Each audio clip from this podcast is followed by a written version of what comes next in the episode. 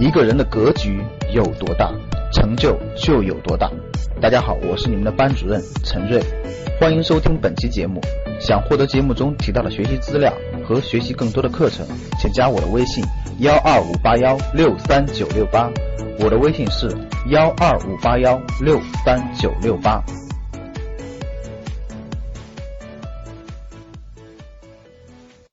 那个关于投资理财，我想说几点啊，更多的内容我们这个投资理财课再详细说哈。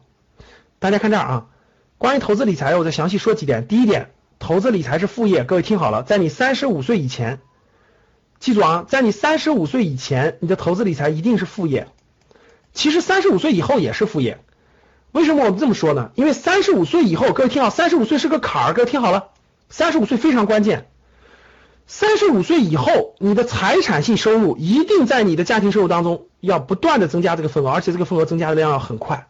就三十五岁以后，三十五岁以前，你这块可以适当的小参与就行了，不要多多参与。但是三十到有的人三十岁以后，在三十五岁五岁以后，这个是非常非常关键的，因为我我我相信你，你也很希望四十五岁以后，你的财产性收入超过你的工作的收入，这才真正的叫做财务自由，对吧？所以。不要影响了你的主业。你还大家看，为什么你三十多岁参与的少，你也要参与呢？你们知道为什么要参与呢？因为你不参与，你就没这感觉，你就永远培养不出来这种知识和感觉。你到四十五岁的时候说我也参与吧，你看这次股灾跌的大量的人都是新人，对不对？越是新人，就是所有的错误。各位听好了，投资理财和创业是一样的，所有的错误都会重犯一次，跟你的年龄没有关系。各位，我刚才说这句话听懂了吗？你最好在旁边敲一次，你最好旁边再写一次，我重说一次。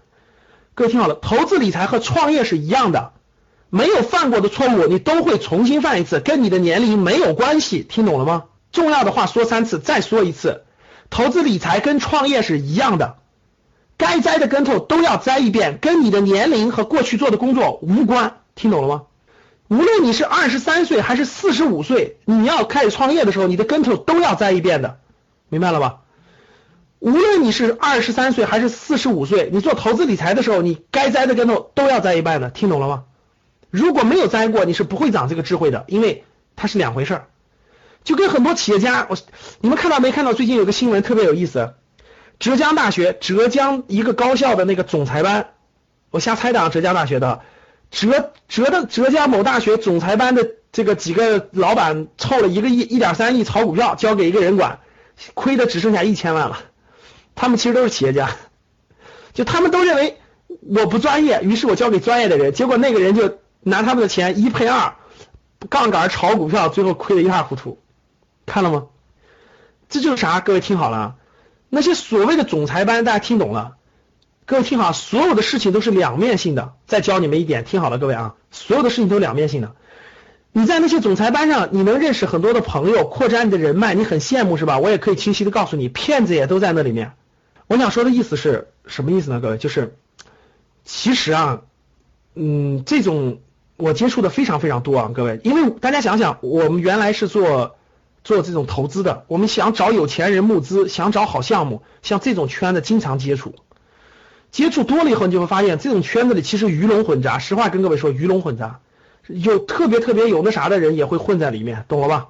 然后这个，所以很多这些企业家其实他们也很容易，因为他是个圈子嘛，慢慢认识以后，就有的项目啊各方面其实里头也是鱼龙混杂的，真是这样的。所以也不要盲目轻易相信这种这种这种这种环境，也也自己要有自己的判断，懂了吧？要有自己的判断。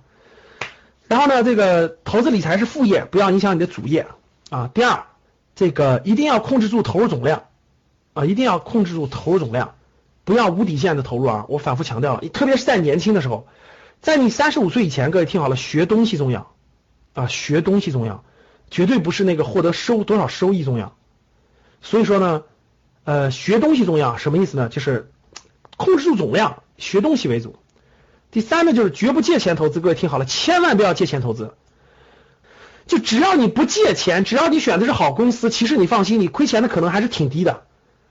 你稀里糊涂的，你还借钱，亏钱的都是盲目借钱的，大盲目大量的借钱，然后买的还是差公司，所以你就亏损很大。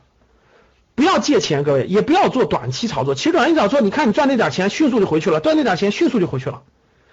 一定要有中长线的思维，有中长线的思维。我觉得中长线多长时间？一到三年的考虑，就是你买进的时候，你一定要心中有数。